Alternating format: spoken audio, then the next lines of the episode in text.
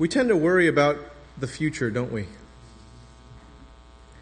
And have, have any of you worried about your future lately?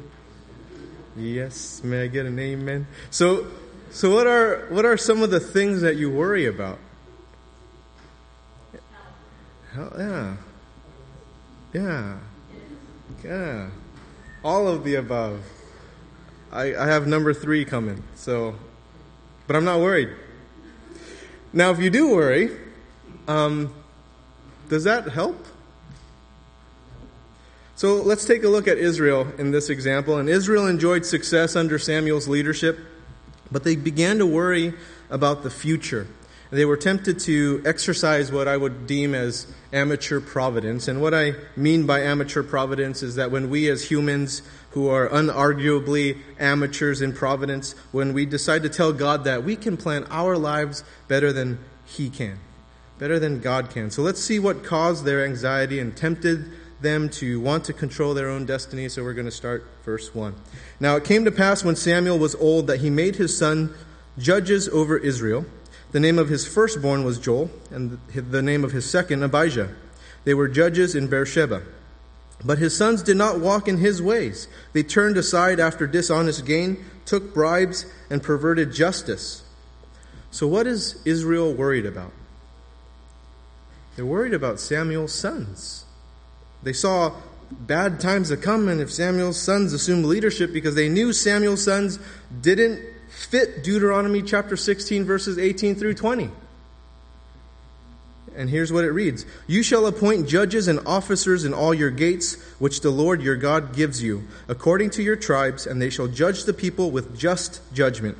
You shall not pervert justice. You shall not show partiality, nor take a bribe for a bribe blinds the eyes of the wise and twists the words of the righteous. You shall follow what is altogether just, that you may live and inherit the land which the Lord your God is giving you. Corrupt leadership always hurts, always sets back the believing community. And we see for Israel the foundation of their society was founded on the concept of God's will and that God is a just God. They were saved by Yahweh and founded on Yahweh's character and action. And, and the foundation of his character is that God is just.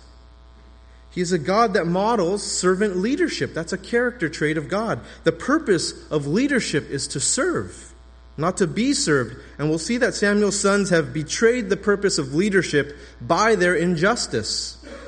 And we see that their actions have caused this mistrust of the old ways because Israel remembers the disastrous thing that, that happened with Eli's corrupt sons. That their leadership was terrible. It was corrupt. And they didn't want to repeat that disaster with Samuel's sons. verse 4 Then all the elders of Israel gathered together and came to Samuel at Ramah and said to him, Look, you're old, and your sons do not walk in your ways. Now make us a king to judge us like all the nations. But the thing displeased Samuel when they said, Give us a king to judge us. So Samuel prayed to the Lord.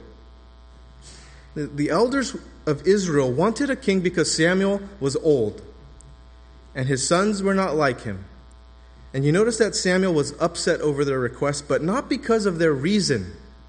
Samuel recognized that they had a right to be concerned.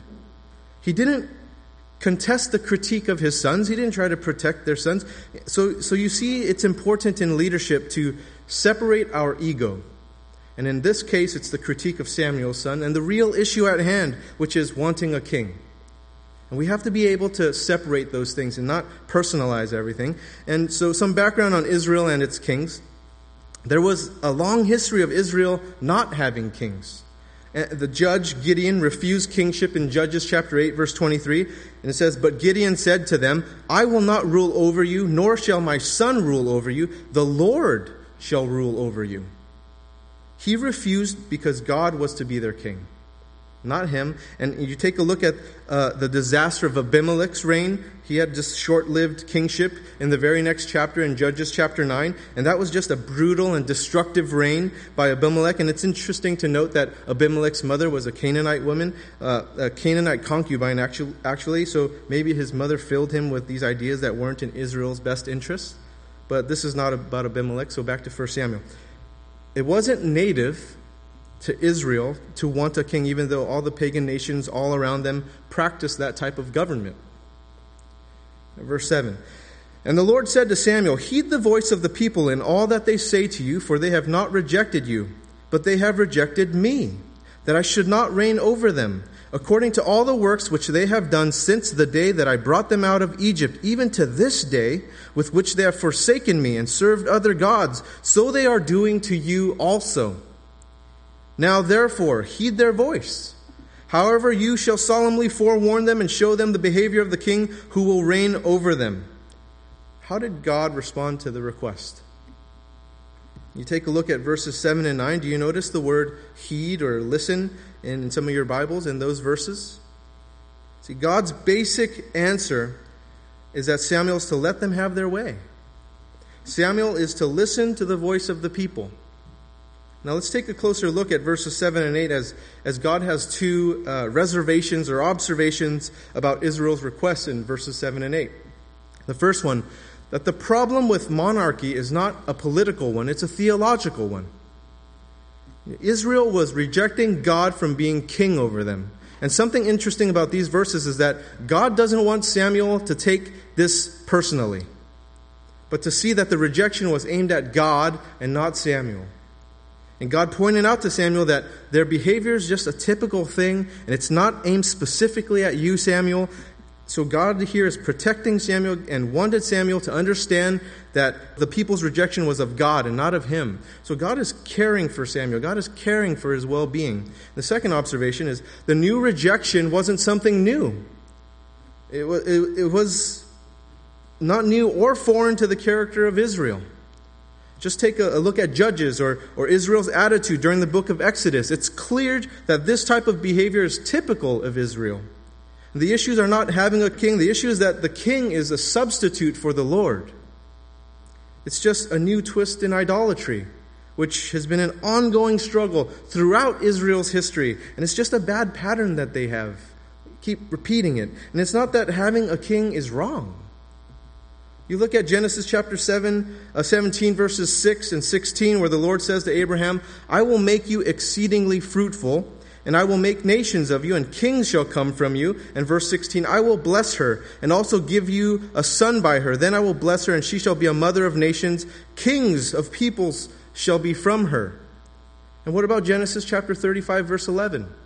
where God tells Jacob, I am God Almighty. Be fruitful and multiply. A nation and a company of nations shall proceed from you, and kings shall come from your body. And how about Genesis chapter 49, verse 10, where it reads, The scepter shall not depart from Judah, nor a lawgiver from between his feet until Shiloh comes, and to him shall be the obedience of the people. And this is talking about a ruler from the tribe of Judah and the obedience of the people, it's talking about a king. So a king was in the works from the beginning, back in Genesis. And you look at Deuteronomy chapter 17, verses 14 through 20, when God told Moses that there would be a day when Israel would want a king and that it would be permissible to have one. Deuteronomy chapter 17, verses 14 through 20. When you come to the land which the Lord your God is giving you, and possess it and dwell in it, and say, I will set a king over me like all the nations that are around me. You shall surely set a king over you, whom the Lord your God chooses, one from whom your brethren you shall set as a king over you. You may not set a foreigner over you, who is not your brother. But he shall not multiply horses for himself, nor cause the people to return to Egypt to multiply horses. For the Lord has said to you, You shall not return that way again. Neither shall you shall he multiply wives for himself, lest his heart turn away, nor shall he greatly multiply silver and gold for himself. Also it shall be, when he sits on the throne of his kingdom, that he shall write for himself a copy of this law in a book, from the one before the priests, the Levites, and it shall be with him, and he shall read it all the days of his life, that he may learn to fear the Lord his God, and be careful to observe all the words of this law and these statutes, that his heart may not be lifted above his brethren, that he may not turn aside from the commandment to the right hand or to the left, and that he may prolong his days in his kingdom, he and his children in the midst of Israel. God was saying it's permissible to have a king. But there are things that have to be in place for the king of Israel. The Israelites wanted a king like all the other nations. But what's laid out for them in these verses in Deuteronomy is a king that is not like the other nations. You look at these verses again. Verse 15 The Lord chooses. He has to be a brother. He has to be a fellow Israelite. It can't be a foreigner. Verse 16 The king has to have restraint. He can't go out and be this military maniac. Verse 17, he must have restraint and not take on a, a ton of wives, nor can he build up a ton of wealth for himself. And then you check out these verses in 18 and 19. He has to copy the law and read it. Those were the king's qualifications, the king of Israel. So you can see clearly see that Israel's king was not to be like the other kings around them. He had different qualifications. But that's what exactly what they're asking for is a king like the other nations. And instead of looking for a king that the Lord has already instructed them to have in their mind and have the qualifications for right in front of them, they want one like everyone else does. Having a king was permissible, as we see in Genesis and Deuteronomy, but in this particular case, in 1 Samuel chapter 8, it was wrong. Now, the request for a king was not wrong. That was permissible, right? According to Deuteronomy 17. But the motive, the motive at the time of 1 Samuel chapter 8 was what was wrong. You look at verses 7 and 8. And the Lord said to Samuel, Heed the voice of the people in all that they say to you, for they have not rejected you, but they have rejected me, that I should not reign over them according to all the works which they have done since the day I brought them out of Egypt, even to this day, with which they have forsaken me and served other gods. So they are doing to you also. See, God saw right through it. We can't fool God. You know, I have two daughters, and uh, let's say one of them comes up to me at 12 years old and tells me that they want to get married to a boy. Hmm, we're going to have to see about that, right? What are you talking about? Now, it's not that Katie and I are opposed to marriage. Obviously, you know, we're married. We both believe that there's a strong likelihood that both of our daughters will get married someday. Not until they're 40, but but they're 12 years old. They're 12. It's not that it's wrong, but the timing's way off. Right? And that's kind of what's happening with Israel in chapter 8. It's not that what they wanted was wrong per se, but it's just the wrong moment. You look at verse 5 again because I want to point something out that's kind of interesting. It says, Look, you are old, and your sons do not walk in your ways. Now make us a king to judge us like all the nations. So you remember Eli, who was a priest? He had these two sons, Hophni and Phinehas, and they were just these terrible, corrupt religious leaders. And then we have Samuel, the prophet and the judge, who had two sons, and he was a great leader, but he had these incapable sons, Joel and Abijah, and they were also corrupted uh, religious leaders. And so, after these two failed religious models, now they ask for a kingship. But that doesn't guarantee a solution to bad leadership, does it? There are no guarantees. Just because you change the government structure doesn't mean that it guarantees you success. You start out with Eli, who may have started out just fine, but then came along his sons that just jacked everything up. And then you have Samuel, who's awesome, but then he has these sons that come along and they jack everything up. And so now a king is requested. But isn't that the same in that there's an heir to the throne? So how is that any different? Priests have an heir, judges have an heir, king has an heir. It's just an error, right? It's just, it's wrong. So it, it, they can jack it up just like any other leadership model, and by the time there's a transition from the leader to the heir, it can be messed up. So there's no guarantee of this continuity of good leadership with the king, just like there isn't one with a priest or a judge. But the elders in verse 5, they think that a king would be the solution when it actually presents the same problem. They think that this new model of leadership is the answer, but it has the same problems. And it's also the elders that made a similar move in chapter 4, verse 3. Israel comes back from battle with the Philistines. They lost, and, they, and then they say, Why has the Lord defeated us today before the Philistines? Let us bring the ark of the covenant of the Lord from Shiloh to us, that when it comes among us, it may save us from the hand of our enemies. They go the superstition route rather than the faith route. Let's go get the ark because if we have God's piece of furniture, He's going to be with it. They were wrong, right? Chapters 4 through 6 tell us how wrong they were. And now they're doing something similar, but instead of something militaristic, it's political. They want a king. Give us a king. It's so hard for us to see the root of the matter, isn't it? We often deal with symptoms. We often want to handle things on the symptom level and not at the root level. And, the, and at the root level, it goes back to verses 7 and 8 in that God's kingship is being rejected. See, they, they see symptoms and they're, they're treating symptoms. They, ah, those are corrupt sons, so let's just change the political structure. They see the need for a new government structure, a new system of running things, but in God's eyes, it's the same idolatry. It just looks different. It's hard for us to see causes, it's hard for us to see the root. We tend to deal with symptoms rather than the causes. We tend to look for solutions, but we don't look to repentance. You take marriage problems, for instance. Is the problem really not being with each other enough? Or is it just a symptom of something deeper? We have these problems because we never get to spend time together. He's so far away, and we just, you know, we never. Is that all there is to it, though? Right? Or, or is, there a, is that a symptom of something deeper in there? And, and we have this desire for substitutes. We have a desire to have a king rather than the king. We, we want to look for a king. Anybody. And you know this is really a really bad symptom when, when you notice that the elders here didn't seek the Lord at all regarding to this matter. The most spiritually mature leadership didn't pray about this. You don't see them bring this before the Lord, do you? They just threw out a suggestion without seeking the Lord. The real issue is a king. A king being a substitute for the king. And this is not simply just an issue about kingship. This is an issue about God's people. And when people read this cha- chapter, typically, uh, typically they think that this chapter is about kingship. This is about uh, how, how the Bible defines kingship and that, that government structure. But, but it's not about that entirely.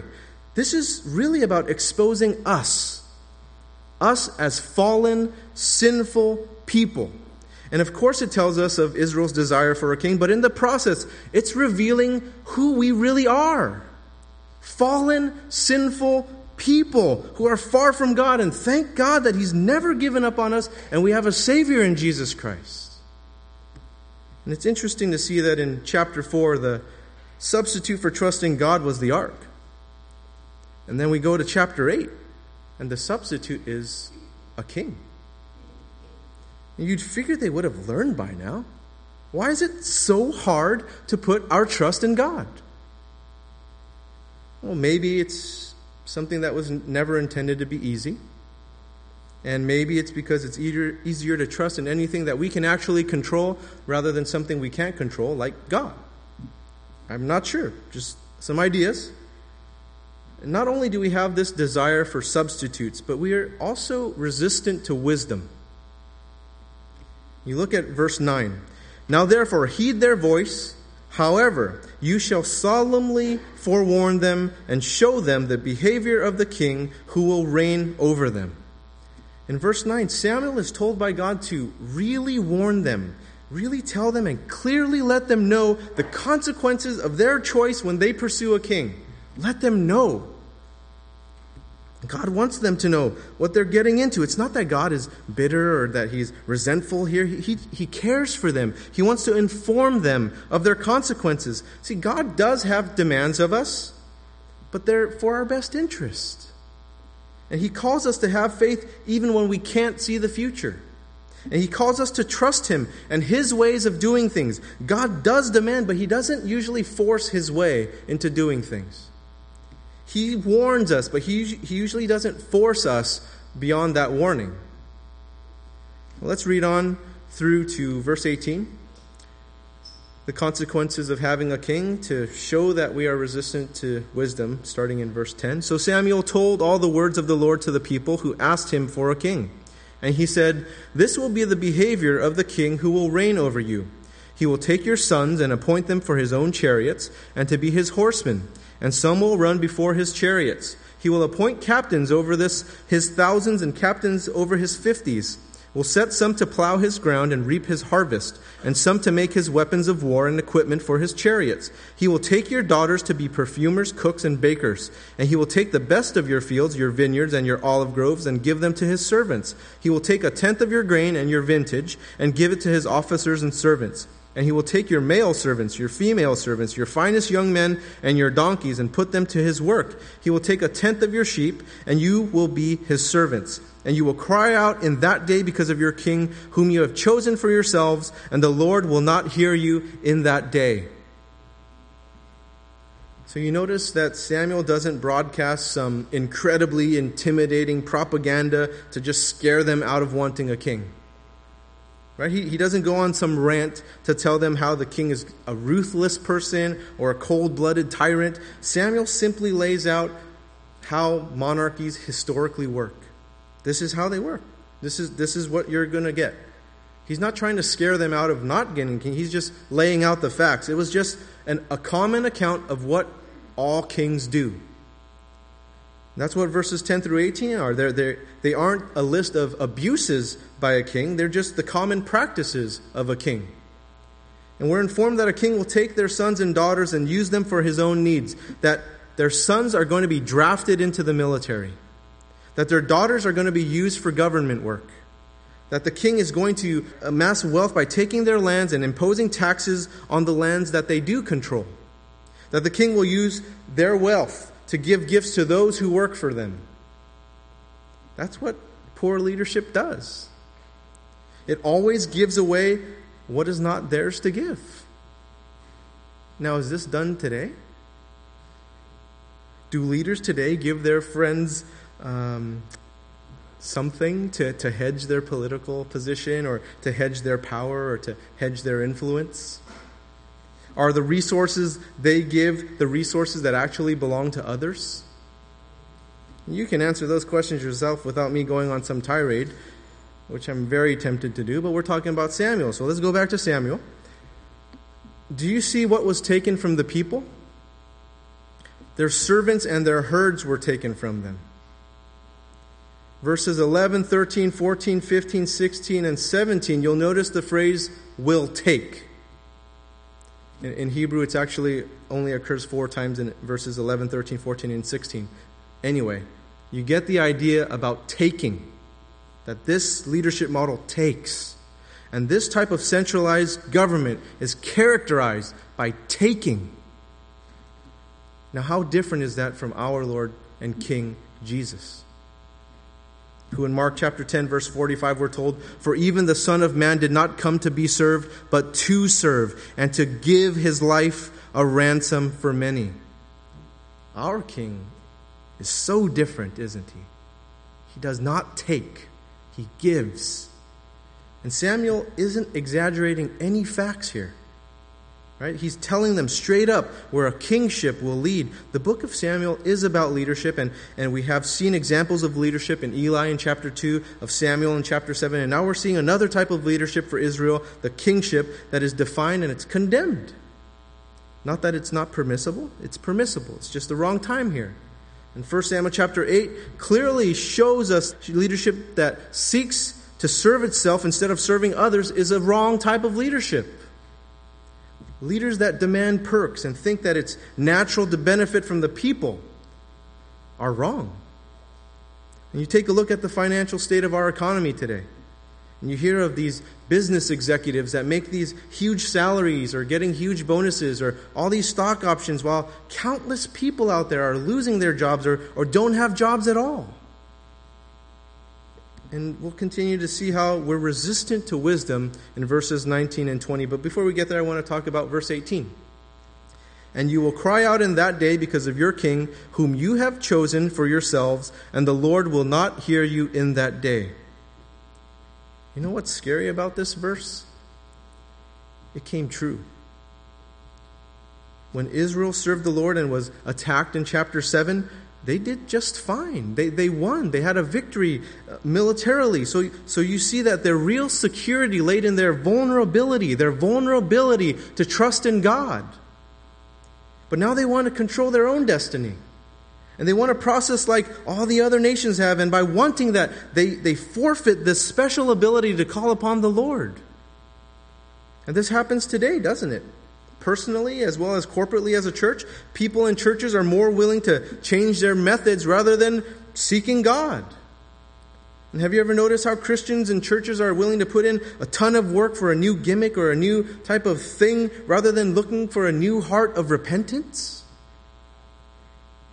And when we seek the security in the ways of the world, we, we forfeit our ability to pray to God and to be heard by God.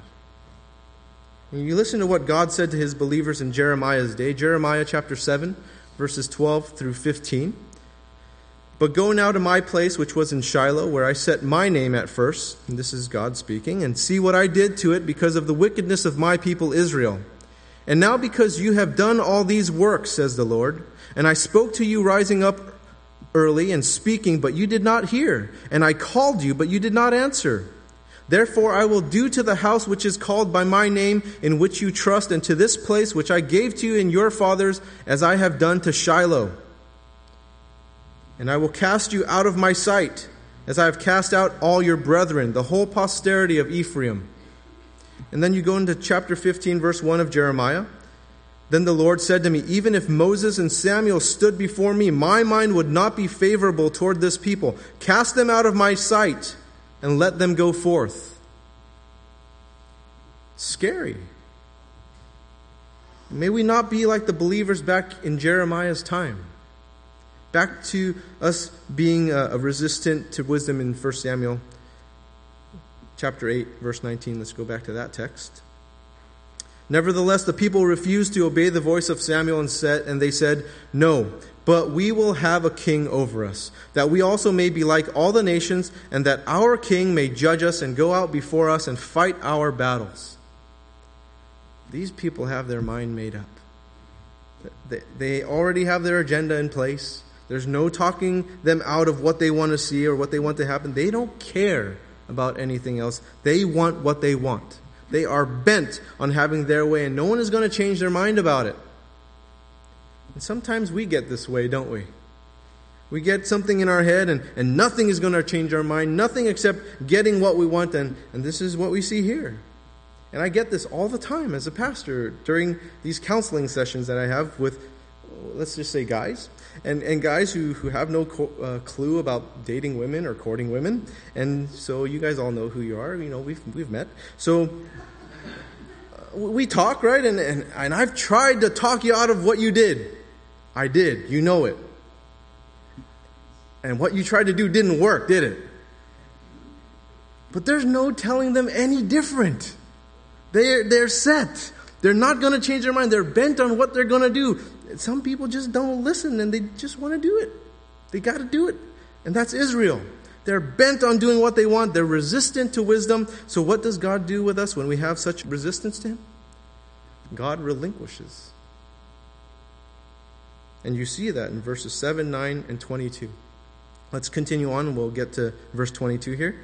And Samuel heard all the words of the people, and he repeated them in the hearings of the, of the Lord. So the Lord said to Samuel, Heed the voice and make them a king. And Samuel said to the men of Israel, Every man go to his city. God relinquishes, He gives them what they want.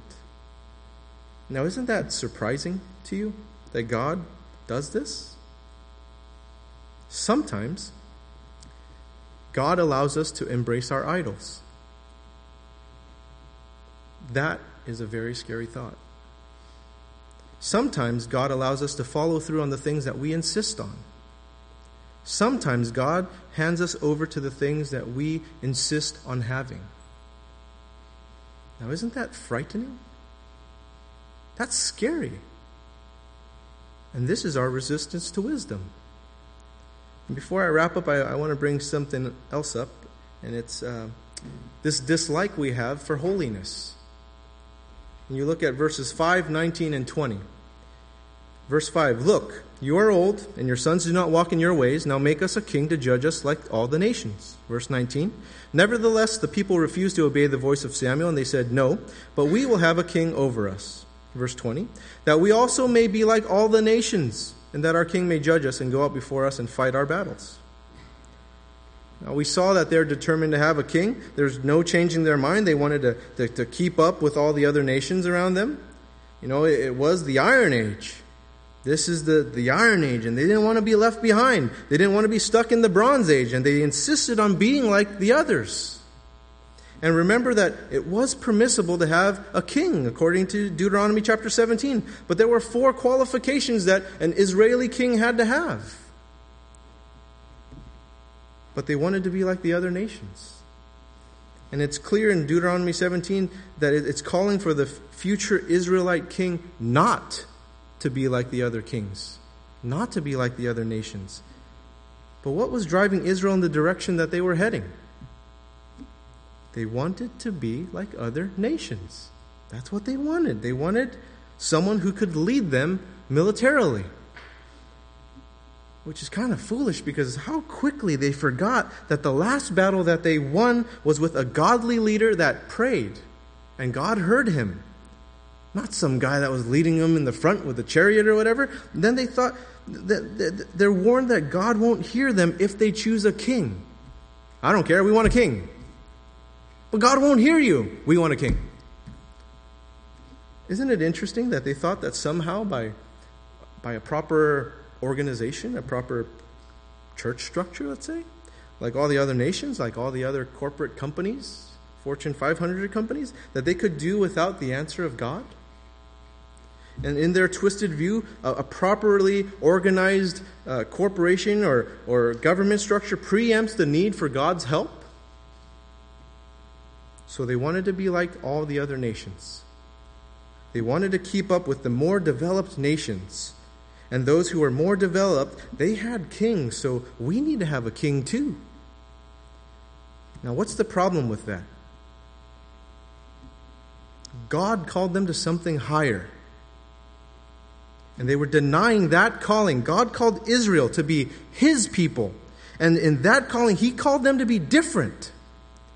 Deuteronomy chapter 7, verse 6 For you are a holy, which means different, set apart, distinct, people to the Lord your God. The Lord your God has chosen you to be a people for himself, a special treasure above all the peoples on the face of the earth. And they were denying this. Leviticus chapter 19, verse 2 Speak to all the congregation of the children of Israel and say to them, You shall be holy, for I, the Lord your God, am holy. Yahweh is a different God. And we are to be different kinds of people that reflect God's character. But Israel, like so many of us, we don't want to be different. We want to fit in. We want to blend in like everybody else. I remember when I was growing up, the costumes my parents got me during Halloween. And it, it just reminded this, me of this yesterday because we had the trunk or treat thing. And man, my kids have it so much better than I did. You know, when my parents dressed me, so, so I'm, in, I'm in second grade, I'm in, I'm in Miss Field's second grade class. And I remember standing in line for our costume parade, our Halloween parade, along the brick wall just outside her door. And so I loved Star Wars. I, I still do, actually. And my parents got me this cool C3PO mask, right? And it was, it was a gold colored mask. I was so excited to wear it and, and go trick or treating. And that was until I was told that I could only get the mask. And so my dad um, said he'd make something for me for the rest of my costume. And little did I know what that meant, because what that meant was he cut three holes out of a large black garbage bag. And he stuck me in it, my head and my arms, out of this big black garbage bag. I'm C3PO, man. Like, dude, he's gold. He's not black plastic right? He, he didn't sport this 50 gallon hefty bag, right? What's up with that? I was wearing a garbage bag. If that happened today, people would call CPS. You can't do that. Man, good thing I had a healthy self image. That's, that was cool. Because I think for most seven year olds, that would have been embarrassing. That's a humiliating thing. But I'm a ninja, so wearing black's natural. Right? So, uh, that was cool. Black black bag. So But I also think the kids didn't make fun of me because the year before I was a first I was a first grader and we were playing on this playset and the sixth grader came and he started pushing us. I cleaned his clock. So yeah. I just let Bruce Lee out. But but anyway, so did you know that my dad was was was kind enough, so kind to make me a new garbage bag every year? I wore that same mask for three years. It wasn't a gold C3PO by that time, it was white. It was like I was Jabberwocky. And um, so for three straight years, I was at the Halloween parade, but I always had a new garbage bag. And back then they didn't have those cinch kind. That would have been cool. I had red, but it was just a garbage bag. And he, he would have made me a new garbage bag for the fifth grade, but then I just decided, hey, Dad, I'm not going to wear a costume anymore. I'm cool. I'm cool. And God bless my dad. I love that guy because he always found ways to make me stick out. Because in fifth grade, oh, no costume? That's cool. We got something else for you. And so our school had some really cool book covers. And they had some awesome Star Wars book covers that were shiny, and they had like Yoda and Ben Kenobi and Chewbacca and the X Wing fighter and all this stuff. Everyone bought their book covers from school or bought something cool from the store or something. And my dad got something from the store too, but it wasn't bought he took the paper bags that our groceries went in and they were carried, and he used that for my book covers. I'm in fifth grade, man. Images everything. Kids have cool book covers. I got this thing, and, and I'm advertising like Stater Brothers and, and Ralph's and Alpha Beta. And like, he didn't even have the decency to put the inside of the bag. It was like marketing the outside. Like, oh, yeah, I shop at Ralph's or whatever. These were all grocery stores in Southern California. Everyone else had these cool, shiny book covers, and I'm here, a, a marketing campaign for Stater Brothers or something. Why did my dad make me different? I can go on a lot more ways of how my dad made me different, but I think you get the point we don't usually like to be different. And so it was with Israel, who was tired of wearing a garbage bag for Halloween and being different. They wanted to be like everyone else. And it's the same for those of us who are disciples of Jesus. We are to be different. We are to be set apart. We are to be distinct. Matthew chapter 5 verses 46 through 47. For if you love those who love you, what reward have you? Do not even the tax collectors do the same? And if you greet your brethren only, what do you do more than others? Do not even the tax collectors do the same? Do you understand what Jesus is asking here? He's asking, How are you any different than anyone else who exercises common courtesy? How are you any different? How are we distinctive when it comes to being a disciple of Jesus? How do we show that we are set apart and not just like everyone else? Or do we regard the ways of the world so much so that we are no different? What God was telling Israel was don't give a rip about those other nations. You be you. You are set apart. You are holy. You are distinct. And we tend to dislike holiness. We tend to not want to be different than others, distinct from others, set apart from others. But if we're not, how can we be as Paul instructs us in Philippians chapter 2 verse 15 that you may become blameless and harmless, children of God without fault in the midst of a crooked and perverse generation among whom you shine as lights in the world? Why should our outlook be different as Christians? Why should we as Christians have a different definition of success? Why should we champion justice and serve those who need help? Why should we have an attractive decency about us in our actions, in our words? Why should we be faithful in our marriages? And why should we remain sexually pure before we enter those marriages? Why should we truly worship rather than be entertained by music or by a sermon? Why should our life in God be more than just personal fulfillment? We are to be different because God is different. Hebrews chapter 11, verses 13 through 16. These all died in faith, not having received the promises, but having seen them afar off, were assured of them, embraced them, and confessed that they were strangers and pilgrims on the earth. For those who say such things declare plainly that they seek a homeland.